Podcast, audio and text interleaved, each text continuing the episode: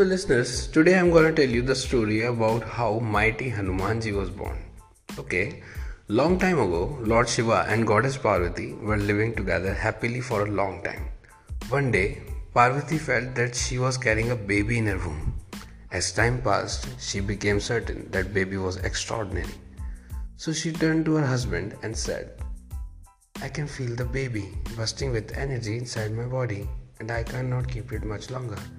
Tell me what should I do? The Lord Shiva said that why don't you transfer the energy and the baby to Mother Earth? After all, she is the epitome of patience and perseverance and she could hold anything. So Parvati transferred the baby to Mother Earth through her belly button. Surprisingly, Earth also found it difficult to hold the child in her womb. As she struggled to take care of it, Vayu, the Lord of Wind, visited her and saw the condition she was in. He said, Please don't worry, I have a solution. Anjana Devi, the queen of the monkeys, who is married to King Kesari, is desperate for a baby and is a great devotee of Shiva.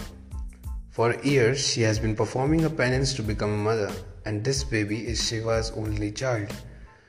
I will transport the baby to Anjana's womb what could be a better reward for her penance?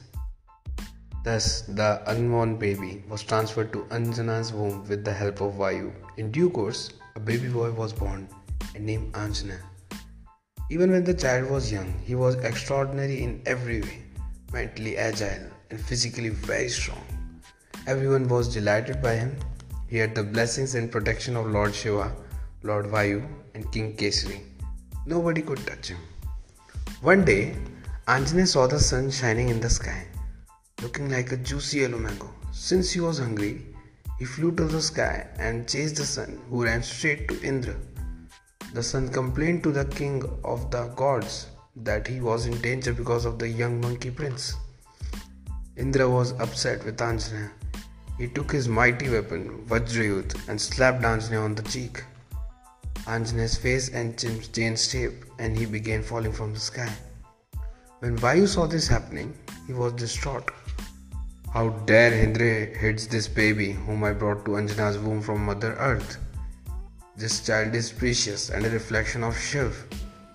Upset, the Lord of Wind vanished from the earth and people began dying without air. The world came to a standstill.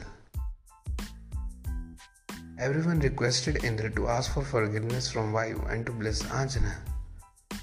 Indra saw the threat to the human race and asked Vayu for forgiveness, and the wind returned to the earth. From that day on, Aanjaneya was called Hanuman, or the one with the prominent chin. He has also many other names like Maruti, Kesri Nandan, and Bajrangbali. All the gods promised Vayu to assist the young child, and each gave a boon to the young monkey prince. Brahma's boon protected Hanuman so that nobody would be able to kill him with any weapon in a war. Shiv blessed him with longevity, spiritual wisdom, and the ability to cross oceans. Indra declared that Vajrayudh would no longer have any effect on Hanuman because he would be stronger than the weapon itself.